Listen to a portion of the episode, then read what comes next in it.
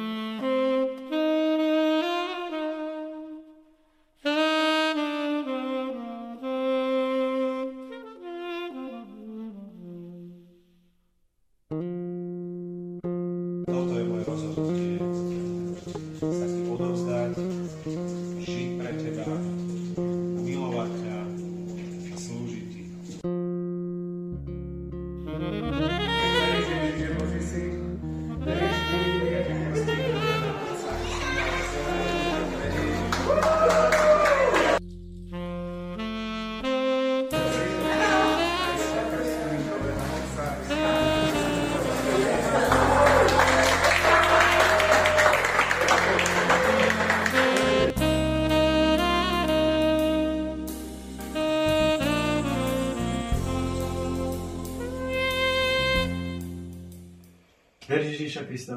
Áno. Veríš, že Boh Otec poslal svojho Syna na zem? Áno. Veríš, že Pán Ježíš stál z mŕtvych na tretí deň? Áno. A Pán Ježíš sa obetoval za nás? Áno. Tak ťa krstím v mene Otca i Syna i Ducha Svätého. Amen. Amen. Počka si v kúši.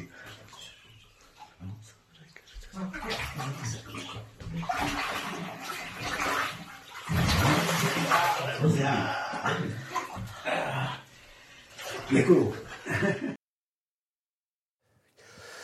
Tak, máme tu otázky, ktoré sme zanedbali, lebo som veľmi malo odpovedal. Tak se trochu povenujeme pár otázkám a necháme se zase na budúce. Prvá otázka. Existuje kosmetika, jedla, nápoje, které sú pri výrobě počarované, zariekavané? Čo ak nevediac som požila, niečo také potrebujem, vyslobodenie. Môj názor je, že ne. Kosmetika, jedla, nápoje, ktoré sú pri výrobe počarované. Podľa mýho názoru ne. Ja vám poviem jeden príbeh. Hej. Jeden môj priateľ z Koreji kázal u nás, bol to kazateľ. Ja som ho zobral, lebo všade bolo zavreté, tak som ho zobral do krásnej reštaurácie, v ktorej to bola taká nová móda čínskej. Hej. Velice dobré jedla tam boli, ale boli tam všetky možné okultné symboly, dráci, všetko tak, aby to ozaj vyzeralo ako v Číne. Tak som ho tam zobral a som sa ospravedlnil, že prepáč, jak to toto vyzerá, všade bolo zavreté. On sa uprímne začal smáť a vraví, že ja bych v Koreji nemohol žiť, lebo Korea má yin-yang ve znaku, draci sú všade, povery sú všade, rituály sú všade a aj tak spravedlivý tam môže žiť. Takže to je moja odpoveď. Keby sme sa báli všetkého, čo je v našom okolí, tak by sme asi nikam nedošli. Proste nič sa nepýtajte, keď vám niečo predložia, Biblia hovorí, na nič sa nepýtajte, že ste to hotovo, okrem krvi. Hej? Je tu podobná otázka, je bungee jumping a extrémne adrenalinové športy hriech, respektíve môže byť za tým duch smrti. Ak šport pochádza z východného náboženstva, yoga, tai chi, kickbox, môže ma to ovplyvniť v duchu. No, podívejte sa, keby som bol taký správny náboženský človek, tak vám poviem, je to strašne zlé. Je tam násilie, je tam bitka, je tam klanenie duchom a tak ďalej. No, ja vám prekvapivo odpovím, že ten dôraz na okultizmus v týchto športoch je úplne prehnaný. Hej? Poviem vám prečo. Hej? Ja som robil judo dlho, dobre, bol som dokonca aj v Japonsku niekoľkokrát. A tam som sa tomu všemu účastnil, hej. Sme sa kláňali, ja neviem, čo tak ďalej. Takže tie veci obyčejně jsou normálne adrenalinové športy. Například judo je šport, který je velice krásný, zajímavý, akorát, že ľudí to nezajímá, hej. Nikdo na to nechodí, ale skutečně je to jako šport zajímavé. A dá se robit, dobre se dá robit judo bez všeho toho klaňania, bez tej mystiky, anebo teda tváriť se, že v tom je mystika. Príklad vám poviem, v Japonsku, tam se všetci klaňali, tam bolo nejaké tam byly tie predmety božské, já jsem tady ještě nebyl obrátený, tak jsem ani mě to nezajímalo.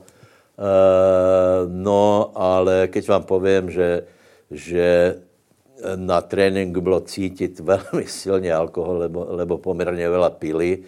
To znamená, oni si s tím náboženstvím nerobili nějaké velké starosti, prostě poklonili se, ale že by to mysleli nějak vážně, to nemysleli. A o to viac v Evropě. Já neverím, že prostě za tím je nějaké velké duchovno. V judu byli dobrý aj enderáci, kteří zahajovali trénink nie klaněním, ale vlevo v bok, pochodem chod, poklusem klus. Rusové zavedli podávání ruk. Takže postupně se klanění nejako išlo do pozadí a podávání ruk se vytratilo. Hej. Já vám povím úplně zajímavou věc, teraz například na COVID. Hej. Já jsem sledoval judo, tuším v máji minulého roku bylo v Prahe. Můj rodinný příslušník Krpálek tam žel neuspěl, ale bylo to zajímavé, že oni mají zakázané podávat si ruky kvůli covidu.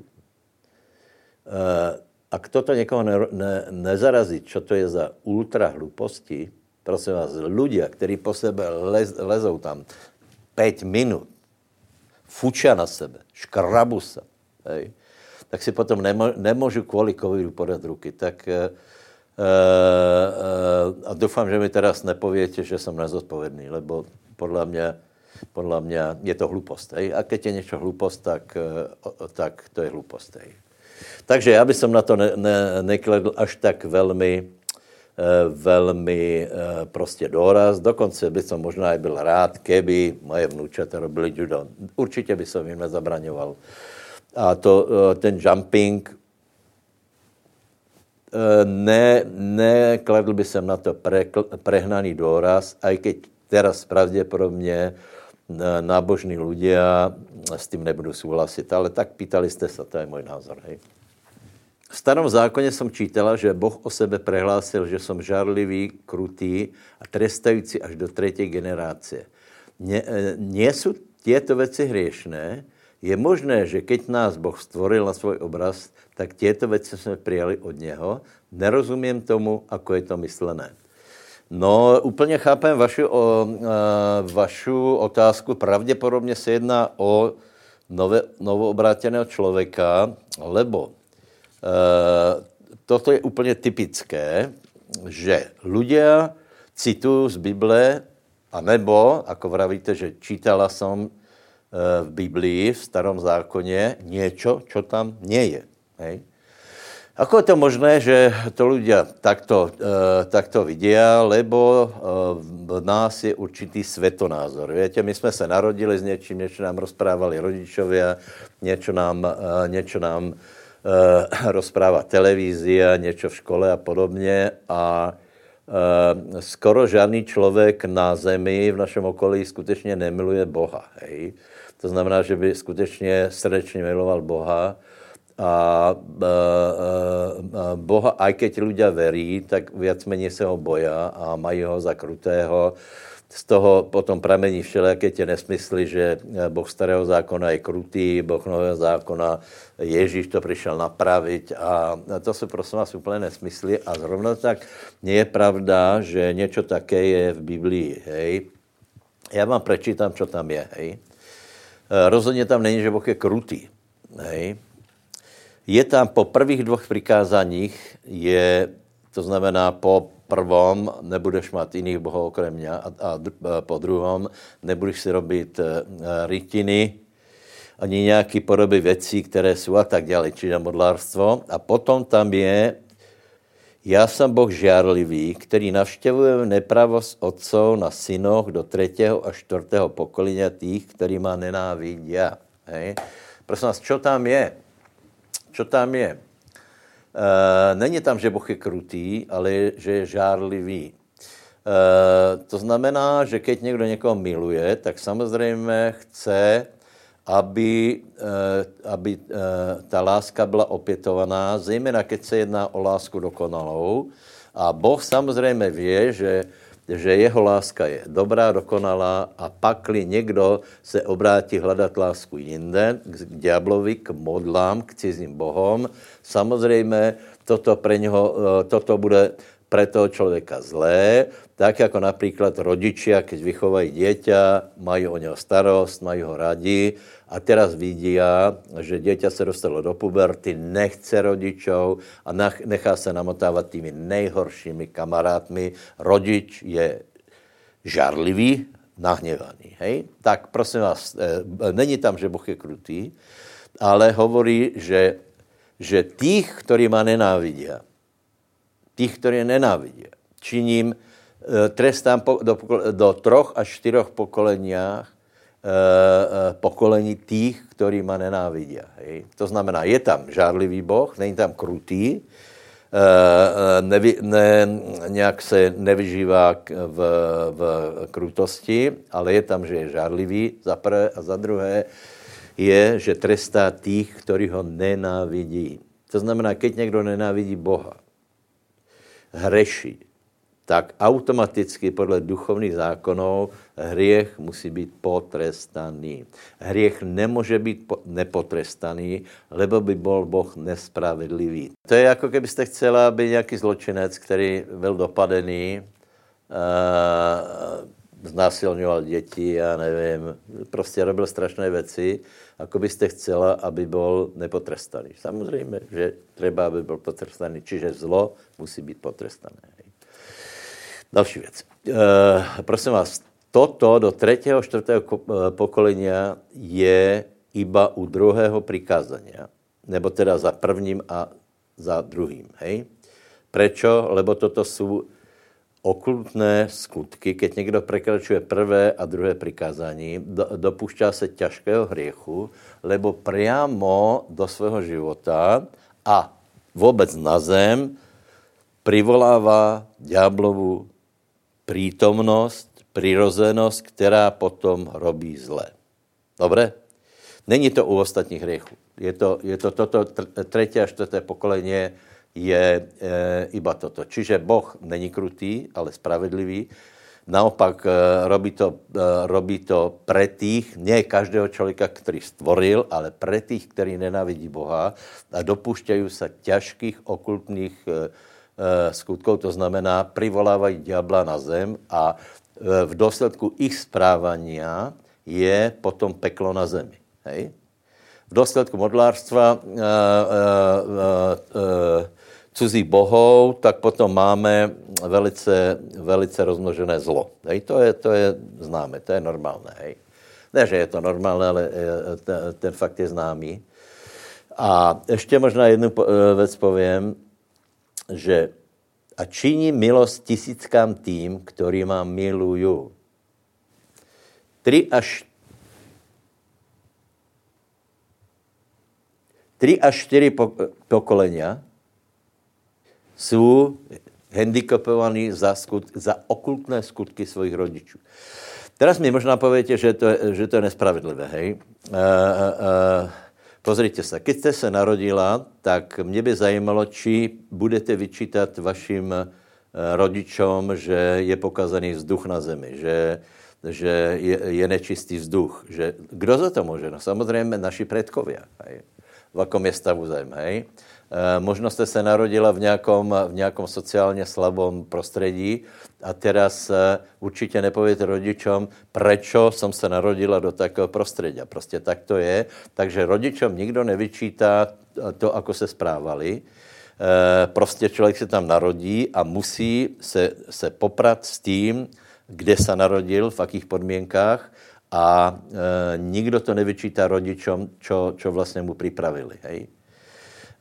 Takže ani toto nemôžeme svaliť na pána, lebo keby bolo bývalo, že ľudia nerobia ťažké hriechy, tak potom ani by sa to nedotklo ich potomkov. Hej. Prosím vás, toto funguje. Hej. Ak napríklad je prítomné veštenie, vyvolávanie duchov aktívne, to znamená, že niekto ne, že bol iba u veštice, ale napríklad aktívne vyvoláva duchov, tak ja vám poviem, že to sa dá úplne presne zmapovať, že keď urobíte rodostrom toho človeka, tak je tam viacej negatívnych vecí, viacej prekliatia ako bežne. No tak, čo je najrozumnejší? Nerobí to. A vy, ak ste sa obrátila k pánovi, tak to môžete zvrátiť, lebo ak napríklad ste sa naradila do tohto prostredia poznačeného kliatbou, tak vy môžete to zlomiť a nastaviť kultúru novú a vaše potomstvo a potomci vašich detí a potomci detí vašich detí do koľkého pokolenia budú požehnaní. Prečo? Lebo vy ste slúžila Bohu. Tak ako napríklad Dávid. Viete, Dávid bol vynikajúci král, ale jeho potomci už neboli takí. Nemilovali tak Boha a keď je Boh s nima jedná, tak je tam často, ale pre Dávida, vášho otca, vám učiníme milosť. Takže nebuďte nahnevaná na Boha, je to úplne spravodlivé. Človek si môže za všetko. Nie ten, kdo odhalí hriech je viny, ale hriešník je viny. Takže urobte pokánie, obraťte sa, služte Bohu a nepovedzte v sebe to, čo by chtěl diabol, to je vlastně od začátku. Boh není dobrý, Boh je krutý, Boh nechce pre člověka to nejlepší, preto já mu služit nebudem. Sama sebe oklamete, Boh bude stále ďalej, bude velký, takže poprosím, abyste to nerobila a byla rozumná. Další otázka. Může znovuzrodený veriaci ztratit spasenie?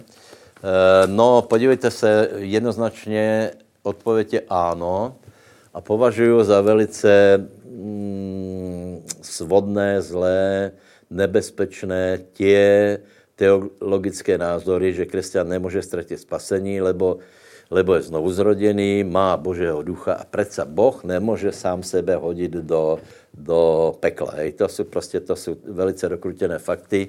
Já vám to můžem dokladovat. Je to celá logika Biblie, že věra bez skutkov je nič. Hej. Hovorí o tom Peter, hovorí o tom Pavol, hovorí o tom epištola Židom a o tom hovorí asi najzřetelnější, takže malý moment. Židom 2, 10. kapitola a tam je toto. Lebo keď dobrovoľne hrešíme po prijatí známosti pravdy, nezostává už viacej obeti za hriechy, ale akési strašné očekávanie súdu a prudká pálivosť ohňa, ktorý má žrát protivníkov. 28.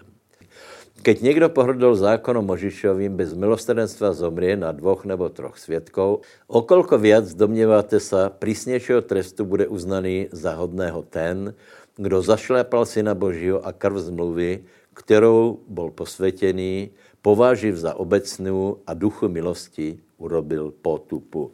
Preto Biblia hovorí s bázní a trasením konejte spasení své. A ja vás k tomu pozbuzuju, aj seba, všetkých. Proste je treba se bát Boha správne a dodržovať slovo Božie a chodiť v slove. V prípade, že niekto sa pošmykol, odpadol, tak nech sa navráti, nech urobí pokanie. Pokiaľ je možné, pokiaľ ešte ten človek má svedomie, že chce sa vrátiť pánovi, obrátiť sa, môže. Ja som presvedčený, že Boh ako marnotratného syna ho príjme, ale rozhodne neradím nikomu, aby laškoval s Božou milostí. Ja som dokonce vyhlásil na toto obdobie všeobecnú, nepoviem amnestiu, ale tím, že vlastně církev se bude reštartovat, tak príďte všetci, aj tí, ktorí ste odpadli, ktorí ste se dostali do hriechu, do konfliktov. Príďte, lebo budeme štartovať pomaly v skupinách, to je už jasné teraz, ja neviem, nejaké percento, alebo metr štvorcové bude, aj uvidíme. No a takže tie skupiny pravdepodobne, keď tam prídeš, tak tě ani nebudú poznať, lebo budú tam ľudia noví a nakonec, ak se bojíš ľudí, tak potom tě spasení asi velmi vzácné není. Tak všetkým hovorím, navraťte se k pánovi a aj keď si se znovu zrodil, samozřejmě může skončit v pekle. To je pravda evangelia. No, dobré. Ještě neodpovím na jednu otázku, lebo ta se periodicky opakuje, to už jsem povedal minule, že tato otázka přichází znova a znova, to je otázka soboty. Ta otázka je poměrně dlouhá, čiže já ji nebudu ani čítat, ani se s ňou nejdem teraz naširoko vysporiadávať. Aspoň vidíme, že to hovorí o tom, že otázka soboty je velice citlivá v Biblii. Ja to uznávam. Keby sme sa pozreli na konkordanci, tak tam najdeme sobotu toľkokrát, že sa s týmto faktom dá úspešne manipulovať. Hej? Ja k tomu poviem úplne jednoduché. Hej? Nie je pravda, že bola zmenená sobota na nedelu, bodka. Je pravda, že Ježíš nikdy nehovoril, aby křesťania slávili nedělu a já jsem to nikdy nehovoril, že je třeba slávit nedělu. Na druhé straně se musíme vysporiadat, či je třeba světit sobotu. Podle mojho názoru nie, lebo to ani nejde, ale hlavně sobota byla naplněná. A sobota je ten den, kedy my sme odpočinuli od svých skutkov. To je Židom 3, 4, ale ja o tom hovorím, tuším, širšie som sa s tým vysporiadal v kázni, je tam nadpis Štruktúra duchovného sveta, predtým na to odpovedám, tak si to vypočujte. Tam čítam aj tie texty, ale teraz pre zjednodušenie poviem, že Ježíš skutečne nepovedal, aby sme svetili nedělu a nikdo nemá právo z ľudí to urobiť, že zmení Božie slovo, za prvé. Za druhé, sobota není den v týždni, ale je to den, kedy my sme odpočinuli, kedy sme uverili, to znamená, že sme vošli do Krista a chcete-li, sobota je pre nás Kristus. Kdo vešel do Krista, vošel do jednoho dňa, který se volá dnes a vešel do odpočinku. Podle mě to je úplně jednoduché a já považuji teda za nešťastné, že jsou kruhy, které sobotou mám já srdce lidí, tak to povím, hej, který mám já srdce lidí, lebo oni totiž nemají evangelium, hej. Evangelium není o sobotě. Evangelium Ježíša Krista je o Ježíšovi ako o osobe. Evangelium Ježíša Krista je o spasení. A my podle Biblie kážeme Krista a tvrdíme vzhodou z Biblii, že ten, kdo uverí, vyzná Ježíše Krista jako pána, uverí, že ho Bůh vzkřísil z mrtvých, bude spasený. Potom ten, kdo uverí a pokrstí se, bude spasený. Je to v Biblii viackrát, hej. Tieto kruhy, ale k tomu musí pridať, ale ak chceš byť spasený, musíš dodržiavať sobotu, hej. Ale nič také napríklad na tom koncilu pre pohanov, skutky 15. kapitola, hej, ktorý byl teda pre pohanov, ohledne pohanov, hej. Ten jeruzalemský kongres, který se tam zišel, tak je zajímavý, že tam sobota vůbec není vzpomenutá. Pozrite se, čo tam je a nenechte se manipulovat, lebo budete vidět, že vás to bude oddělovat od Krista, tyto nauky. Hej? Tam je sobota to nejmenší, ten nejmenší problém. Tam jsou jiné, nesmrtelnost duše, že není peklo a tak ďalej a tak ďalej. Proste tam je veľa nebezpečných vecí a je teda skutečne nešlachetné, keď my kážeme evanjelium, ľudia sa obrátí, ich životy sú totálne zmenené. Inak to je to, čo bolo v Galácii. Čo bolo v Galácii a čo tam vlastne epištola o tom pojednáva. To bolo presne ono. Tam sa ľudia obrátili, byli šťastní, milovali Pána, byli naplnení Svätým Duchom. No a potom prišli títo ľudia a povedali, to je všetko zlé a teraz, pokiaľ nebudeš svätiť sobotu a tí ľudia odstúpia aj od toho, že by napríklad hovorili v jazykoch. Ja myslím, že toto sú hriechy. Hej? Toto je hriech. No. Ale nech si každý v rámci zákona robí, čo chce. Akorát teda bola otázka a ja som na ne odpovedal. Je tá otázka nie taká jednoduchá, to je dôvod, prečo niektorí to zneužívajú. Lebo tá otázka zákona a milosti celkovo, tá sa dá strašne zneužiť. Ona je krásna, i milosť je krásna a milosť nejako nevymaže existenciu zákona. Právě tím, že poznáme zákon a poznáme, aký sme nevhodní a nehodní, čo sa týka zákona, tak potom o to viac si ceníme milosť. Není možné ceniť si odpuštení hriechov, pokiaľ si neci vedomí, že si hrešil. To je proste, to nejde. Čiže ide to ruku v ruke, ale je treba správne vyslobozujúce výklady, nie zotročujúce. Tieto sobotistické výklady sú zotročujúce. Koloským 3. kapitola o tom hovorí, že to je nadúvanie tela, je to pýcha, je to pozorovanie na pokrmy, je to pozorovanie na dni, ale čo hovorí Rímanom 14.17, kráľovství Boží nie je nič z tohto. Nič z tohto, nie je to jedenie. Čiže na to je aj k tej otázke, hej, že nejaké jedlo počarované. Nie, kráľovstvo Boží není jedlo, nápoj a pitie, to, čo ješ, ale to, čo je v tvojom srdci. Láska, pokoj, spravedlnosť a radosť v Svätom Duchu. Haleluja. Takže moje odporúčanie je trávte lockdown aj čítaním kníh, a znovu vám odporúčam knihy mimoriadné, ktoré sme nevydali my, ale sú objednané z Nemecka. Neviem, či ešte sú. Možno hej, možno nie. My nejaké máme, ešte nejaké zásoby. Neviem, či ešte budú tlačiť, ale sú mimoriadné. Takže prečítajte si ich. Zejména táto je vynikajúca. Tu som predstavoval aj minule. Zmení váš život. Takže čítite to pomalu. Kapitolu po kapitole, stránku po stránke a rozmýšľajte a budete vidieť veľkosť Božiu, budete vidieť obrovskú lásku Pánovu voči nám a jeho slávu, nový druh lásky a Ježíš uzdraviteľ. Takže, bratia a sestry, prosím, otvorte Biblii. 2. Samuelova 6. A budeme se zaoberať jednou vecou a sice prečo sú kresťania sklamaní, zahorknutí, zaseknutí,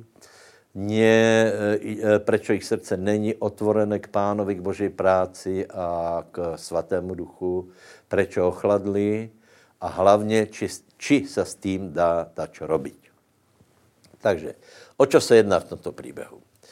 Dávid je pomazaný za kráľa, 5. kapitola nad celým Izraelem, Juda aj Izrael, hej?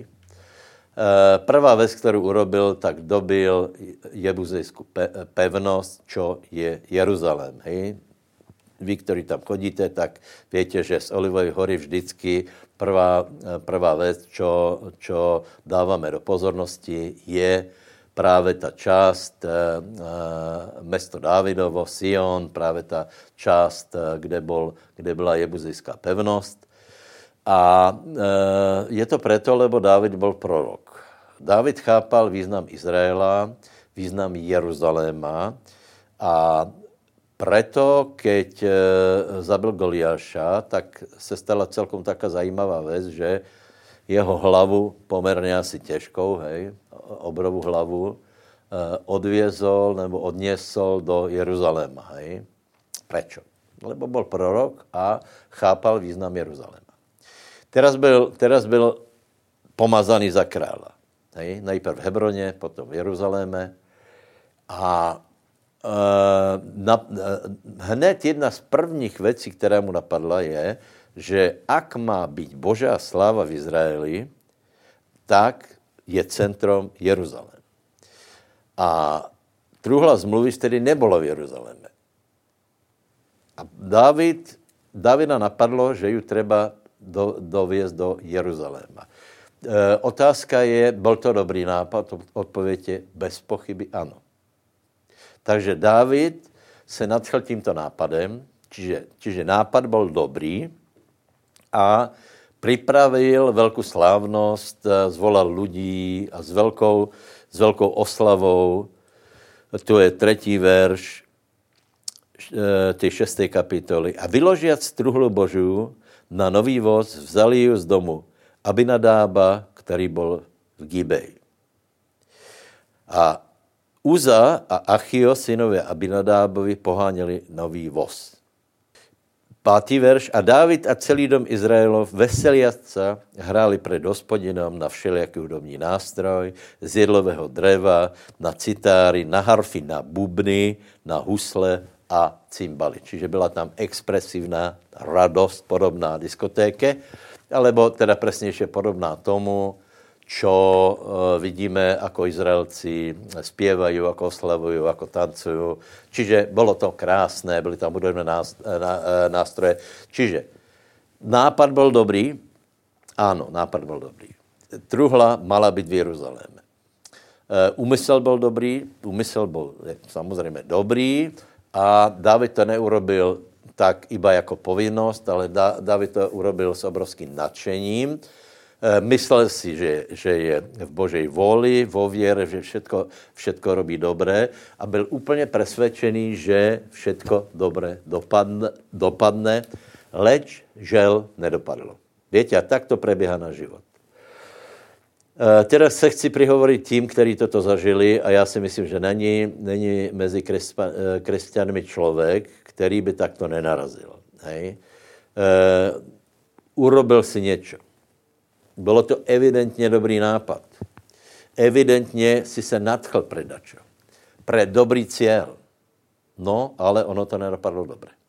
Viete, a teraz základná otázka je, ako my sa s tím vyrovnáme. Že to nedopadlo dobre, to tam vidíme v 6. verši. A tak prišli až po humno Náchonovo, a tu vystrel Uza ruku po truhle Božej, zachytil ju, protože voli vybočili z cesty. Preto se nahněval Hospodin na Uzu a Boh tam Uzu zabil, preto pochybenie, a zomrel tam pri truhle Božej. Zajímavá situácia. Si predstavte, že ide veľký sprievod s radosťou, so spevom, truhla ide na svoje miesto, všetci sa tešia a odrazu tam vpredu sa volá, čo stalo. Tam už spev prestal, hudba prestala. Naopak je tam jeden mrtvý hrdina a Dávid je z toho velice zarmutený. Dávid, dokonce je napísané 8. verš, který se nahněval Dávid. Skutečne sa nahneval. Preto, že Hospodin učinil takú trhlinu na Uzovi. A my si klademe otázku. Muselo to tak byť? Kde bol Boh? Prečo sa to stalo? Veď evidentne som chcel dobre. Evidentne som urobil všetko, čo hovorí písmo. Aj to si Dávid myslel. On si myslel, že urobil všetko podle Božého poriadku, ale nestalo sa tak. Takže Dávid sa urazil na Boha a držel si ho, dneska by sme povedali tak, od tela. Hej. Bratia a sestry, veľkou láskou vám hovorím. Samozrejme, že aj ja viem, čo to je, keď vec nedopadne dobre. Ale ja každým hovorím, prosím vás, obnovte sa. Teraz ani nechci nikomu vstúpať do svedomí ohledne lockdownu, ohledne toho straty, tej straty ohňa, to, že ti nechýba Božia prítomnosť, to, že proste si za to, aby církev... Tak to poviem. Ak niekomu nevadí, že církev se nestretává, já si myslím, že už je tam určitý odstup od Boha, od církve. Samozřejmě, no ale tak prosím tě, tak církev a křesťanstvo, to jde ruku v ruku. Hej. Od Svatého Ducha už netúžíš ani po naplnění. A nevadí ti, že jsou věci, jako jsou. Prosím vás, iba ten, kdo není dotknutý situaciou lockdownu, nehledá, ako by se mohly věci obnovit. Hej. Tak samozřejmě, někdo, jak robí za počítačem, nechá si doniesť pizzu, ponožky, všecko, dneska všetko, prostě. Ale jsou ľudia, kteří musí jít do terénu. Hej. Jsou predavačky, jsou prostě některý ľudia musí jít do terénu. Keby někdo mal fitko, tak prosí, hľadá, ako by to urobil. Bude sa aj namáčať do tých dezinfekčných prostriedkov. Hej. Slúbi všetko, len aby prežil, len aby to fungovalo. Hľadá cestu, ako by to šlo. A podľa môjho názoru, kresťania, ktorí nehľadajú túto cestu, ako by to šlo, tak už tam je toto zapšknutie, ušknutie, zarazenie, zahorknutie, dôležitosť, dajte mi pokoj. A toto proste Davida postihlo tiež, lebo povedal, dobre, takže truhlu odložíme a plány sa rušia. A Davidovi vďaka Bohu to vydrželo nie veľa. Takže predpokladám, milovaný brat a sestra, že tebe to aj nevydrží veľmi dlho, prosím ťa, zatúž po Pánovej prítomnosti. Zatúž po chválách. Zatúž po tom, že budeme sa naplňať. Je to krásne. A hľadejme možnosti, ako by k tomu mohlo prísť. Hej. Takže Dávid dal truhl preč, dokonce ani ne k Izraelcovi, dali do domu Obed Edoma, to byl Edomec, hej, ani nebyl Žid, a chvíli trucoval, hej. A potom rozmýšlel. Podívej se, nikdy není na vině Boh. Ak se nám dačo v životě nevydarí, reagovat na tom zahorknutosťou je... Ne, nepoviem zle, je to ukrutná hlúpost, lebo škodíme sami sebe. S Bohem to ani nehne. On nebude vůbec menší. Keď my budeme něco vyčítat, on nebude o nič menej slávný. On dokázal svoju lásku. A my se musíme vysporiadať s vecou. My musíme preskúmať, či jsme všetko urobili dobré, že se nám stalo perec Uza. Že se nám stalo něco také nepříjemné. Možná, že cíle, které si mal, nebyly úplně správné. Možná, že to, co si myslel, že je věra, nebyla věra. Možná, že to bylo biologické nadšení, iba také hura. Možná iba také vyznávanie, lebo vola, kdo povedal, že vyznávaj, tak si vyznával, bác a nedovyznával si a prostě věc se nestala. Ale to vůbec neznamená, že ty si vyznával z věry. A keď někdo povie například, ale já jsem vyznával z věry, tak klame, lebo keby tam byla věra, tak ještě stále je vo věre. Hej. Například já stále ještě verím Ježíša Krista, hej. Cez všetko možné, co mě v životě potkalo, tak stále verím toho istého Ježíša Krista, lebo vím, že on mi nič zlého neurobil, on ma vykúpil z hriechov, bodka.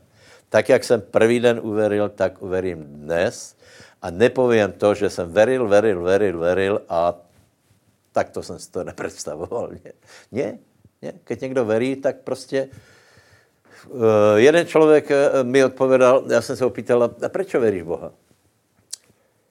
A byl to človek, teda veľký gangster, a dal mi odpoveď, ktorá mne celkom zarazila, a vraví, no lebo je to pravda.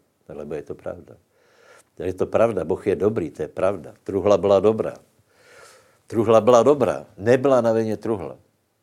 Dávid najprv chcel tu vinu uvalit na Boha, že dobré, všetko jsem urobil, pre teba jsem to urobil, chválil jsem, vyskakoval jsem, vyznával jsem a dopadlo to. Nie je dobré, tak se prosím tě neuraž, ale porozmýšlej, či všetko bylo v poriadku. Takže možná, že to vůbec nebyla věra, byl to nějaký optimismus, nejaké nadchnutie a možná, že to, čo si veril, nebolo to, čo Boh povedal. Tá otázka, ktorú som čítal, nám o tom hovorí presne. Tá osoba, ktorá mi dala otázku, si myslela, že cituje Bibliu.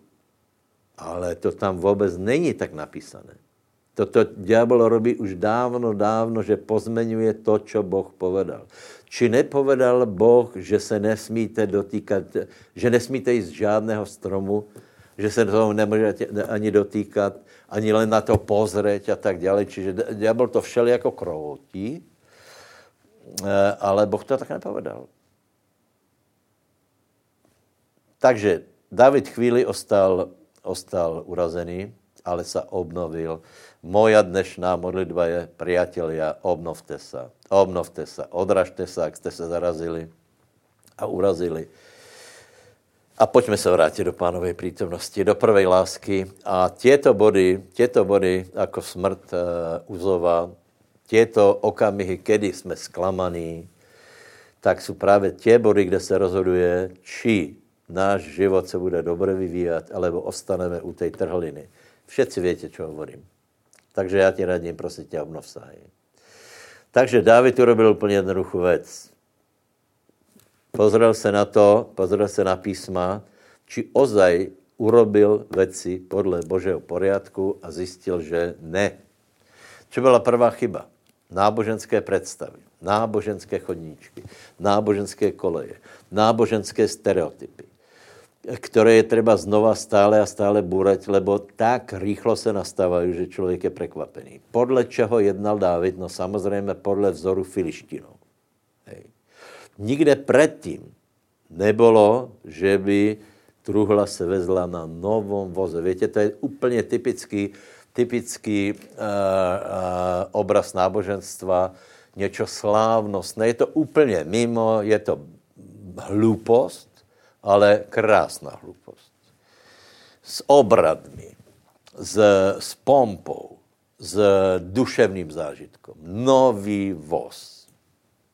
A myslí si ľudia, že Boh z toho je nadšený, ako vidíme, nebol. Hej. Takže to bola prvá hrubá chyba, lebo truhla sa nevozí na voze. Teraz ste asi čítali tú Biblia za rok, tak je tam presne všetko popísané. Že každý ten sakrálny predmet mal oka na to, aby sa tam prevlekla tyč z dreva, tá bola potiahnutá zlatom, aby sa to nosilo. A truhla sa nevozila, ale nosila, a nenosili hocikdo, ale nosili kňazi. Náboženské predstavy. Druhá vec je, prosím vás, prečo Uza zomrel, keď zachytil truhlu? David si mohol povedať, no tak asi tá truhla by spadla, rozbila sa. Viete, podívej sa, ak to bola Božia truhla, a Boh povedal, ani sa toho nedotýkajú. Potom další ľudia zomreli, lebo viete, že zo zvedavosti predtým teda zomreli niektorí ľudia, lebo nazerali do truhly. Proste tá truhla bola Božia a Boh povedal, nedotýkajte sa toho. A ja vám poviem toto. Boh nepotrebuje, aby sme mu pomáhali. Ty nevylepšíš Božie slovo tým, že zamlčíš niektoré pasáže. Ty neospravedlňuj se za to, že vieš, ale je to v Biblii, aby som to asi povedal inak. Sú tam také, Boh toto povedal, že je hriech, no mrzí ma to teda, že to takto je. Ty sa vôbec neospravedlňuj za Boha, ty mu nejako nepomáhaj. Ty nech truhlu, aby pôsobila sama, truhla je Kristus, to viete. Ty nech Božie slovo, aby hovorilo k ľuďom a nejako to nehobluj, ani to nepridržaj. Takže Uza samozrejme sa toho nemal dotknúť. Hej. A Dávid začal chápať, že urobil chybu. Začalo sa mu zohrievať srdce. Najmä aj preto, lebo zistil jednu vec, že je dobré, že predsa len je dobré to s tou truhlou. 10. verš. Preto nechcel Dávid dopraviť truhlu Hospodinovu k sebe, hore do mesta Dávidovho, ale Dávid urobil to, aby uhla do domu Obed Edoma Gitajského. A tak bývala truhla Hospodinova v dome Obed Edoma Gitajského 3 mesiace. A Hospodin Obed Edoma požehnal i celý jeho dom. Bratia a sestry, dobrý je Pán, dobrý je Boh, dobrá je truhla. To, že nejaké veci v našom živote nevyšli, nech, viete čo, my sme spievali volakedy, nech ťa bolest nevyrazí, kdo se bojí, nezvíťazí. Tak nech ťa sklamání nevyrazí, obnov se úplně v Pánovi. Miluj Pána, nereptej, neobvinuj ho, lebo Boh už tých, ktorí ho milujú, požehná a tebe nechá zatrpnutého. Prostě je to tvá vec. Takže buď múdrý. A za 3 mesiace si predstavte, že Boh tak požehnal dom tohto chlapíka, takže to muselo byť mimoriadne. To znamená, že všetci si všimli. Všetci samozrejme pozorovali, Dávid určite pozoroval, čo teraz bude, lebo truhla není ani tam, kde bola v Gibeji, není ani v Jeruzaléme. Teraz, čo sa bude diať? A potom počul správy, že truhla je velice, velice dobrá, velice fajná, že z nej ide požehnanie, že tam je Pán a celý dom je požehnaný. Je tam radosť, je tam veselosť, je tam obrovská úroda, je tam rozmnoženie za 3 mesiace. To je krásne, nie? Tak Dávid si vraví potom, no dobré, ale tá truhla by mala byť u mňa, nie u Obeda. No tak znova prehodnotil a chcem vám povedať jednu vec, že Dávid sa ale úplne obnovil. On se vrátil k tomu úmyslu doviesť truhlu, skorigoval svoje nápady, ako napríklad voz, ako to, že niekto si ich bude dotýkať. Urobil všetko podľa zákona a znovu sa obnovil v radosti. Viete, človek, keď ho niečo také potká, ako perec Uza, tak potom ide, pozoruje truhlu, či teraz na druhý pokus to dobre vyjde, alebo či niekto náhodou znova nezomrie. Čiže verí tak, že neverí a tak se raduje, akože se neraduje, tak očekáva, že aj keby truhla niekoho zabila zase, sme na to pripravení, všetko rozdýcháme, lebo my sme kresťania statoční, že? No tak to nie, lebo Dávid sa úplne obnovil. Znovu prišiel zástup a znovu on sa úplne radoval, možno, že ešte viacej ako predtým. Haleluja. Podľa čoho to viem? Je tam, viete, tam je taká zajímavá vec. Z celej sily vyskakoval pred Hospodinom. Skúste, keď ste naštvaní, ako vysoko vyskočíš. Nejde to. Vieš, to je ani človek proste, keď je dobrý herec, tak mu to proste nejde, hej. Maximálne. Aleluja. Dávid vyskakoval. Ja vám poviem, ja celkem nechápu proste to, jak my máme skutečne tak krásne chvály. Tak úžasné chvály, hej. Mimochodem, už asi na budúce bude CDčko. Budem ponúkať. Predstavovať teda. Ak niekto povie, že to je ako svetská hudba, tak podľa mňa je to smutné, hej. Je to smutné. Lebo tí ľudia už stratili expresivitu. Viera bez expresivity prostě to nefunguje. Keď ti ruky nevyletí hore. Niektorí ľudia nedají ruky hore. Prečo? Lebo sú z domu Saulova.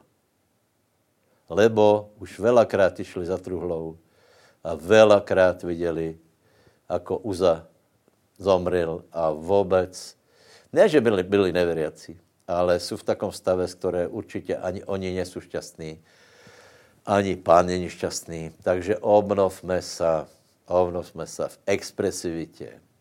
Už sa teším, ako budeme volať Haleluja. Budeme kričať, budeme tlieskať, vyskakovať, no tak už ako kdo, hej.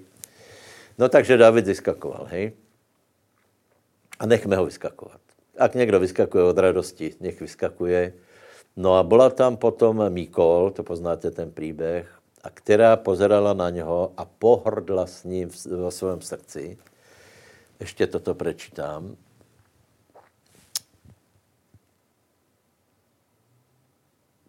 A stalo se, keď vcházela truhla hospodinová do mesta Dávidovho, že Míchál, dcera Saulova, hleděla z okna. A keď videla kráľa Davida, že poskakujúc a točať sa vyskakuje pred hospodinom, pohrdla s ním vo svojom srdci. Já vám dám návrh. Dneska večer, kým pôjdete spát, tak se pomodlí a potom vyskakuje a točí sa pred hospodinom. Bláznivý nápad? Nie. Vynikajúci. Ja to skúsim tiež. No a potom, keď prišiel Dávid, tak vraví, no teda ty si vypadal dneska, ty si vyzeral. Na smiech si bol, trapnej si bol až hamba. Čo si o tebe ľudia pomyslí? A Dávid jej hovorí, vieš, čo sa pomyslí? Budú ma mať v úcte, budú mať v rešpektu, lebo vidia, cítia, je im jasné, že som to robil úprimne pre pána a v očích tých ľudí ja budem vyvyšený. Ale potom i David hovorí, ale ty si dcera Saulova. To je taká otázka, prečo si nakonec vlastne David zobral, že? Preto, lebo Míchál milovala Davida, to je zajímavé, hej? Ona sa zamilovala. Ale to je na iné vyučovanie, takže to je otázka prostě toho splanutí citov, či to je vždycky také najlepšie. No ale Dávid ti hovorí, ty si z domu Saulova a ak si pamätáte, asi pred mesiacom byla kázeň o Saulovi s tím, že největší problém Saulova bolo pícha, ego, sebestrednosť, strach z ľudí a najviac mu záleželo to, čo o něm kdo si myslí, čo o něm kdo napíše do komentára. Nie. Z tohto predsa nežijeme. Bojíme se, aby ľudia si nemysleli, že jsme blázni.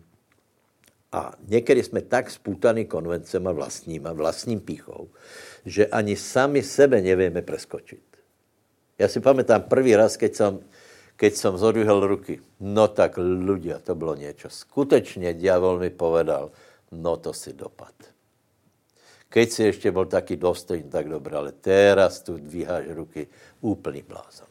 Viete, ja dvíham ruky doteraz a je treba nejako vyjadriť skutečne to, že to, čo sa páči Bohu, chceme robiť a nie to, čo sa páči ľuďom.